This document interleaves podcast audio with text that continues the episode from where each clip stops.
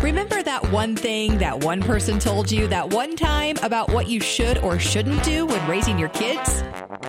Find out if it's true or not. This is Debunking Old Wives' Tales with Dr. Cindy Gellner on The Scope. As much as we parents would like, we can't bubble wrap our kids.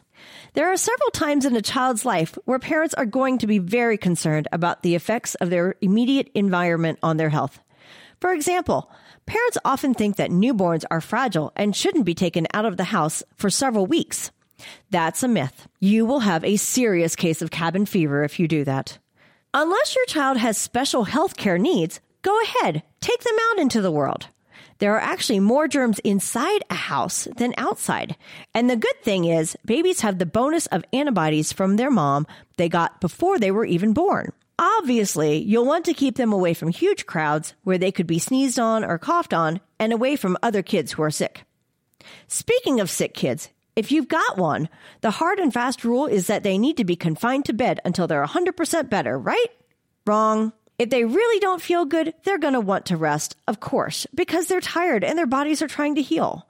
However, if they just have a cold, they're not crying in pain, and they've got the energy, and they're bored of lying around, let them get up and play. Studies show that being active while sick may actually help them recover more quickly. I can't tell you how many times I've heard from parents, my child got sick because the weather changed. It got colder. He went out into the rain. He didn't wear a hat or a coat.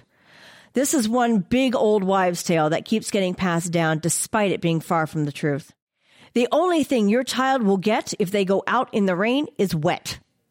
The only thing they will get if they go out without a hat or a coat is cold.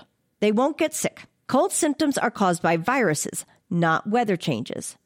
There is something called vasomotor rhinitis, and that's when your nose runs if it's cold outside. But that's your child's body's response to the cold temperature, and it goes away when your child comes inside for a bit. It has nothing to do with the respiratory viruses that cause days of runny noses. Your child's immune system will work no matter what the weather is like.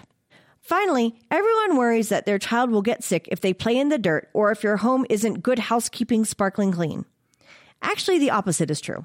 The hygiene theory tells us that little kids who are exposed to dirt, other kids, whether they are older siblings or daycare friends, and even animal dander, seem to have stronger immune systems as they grow up.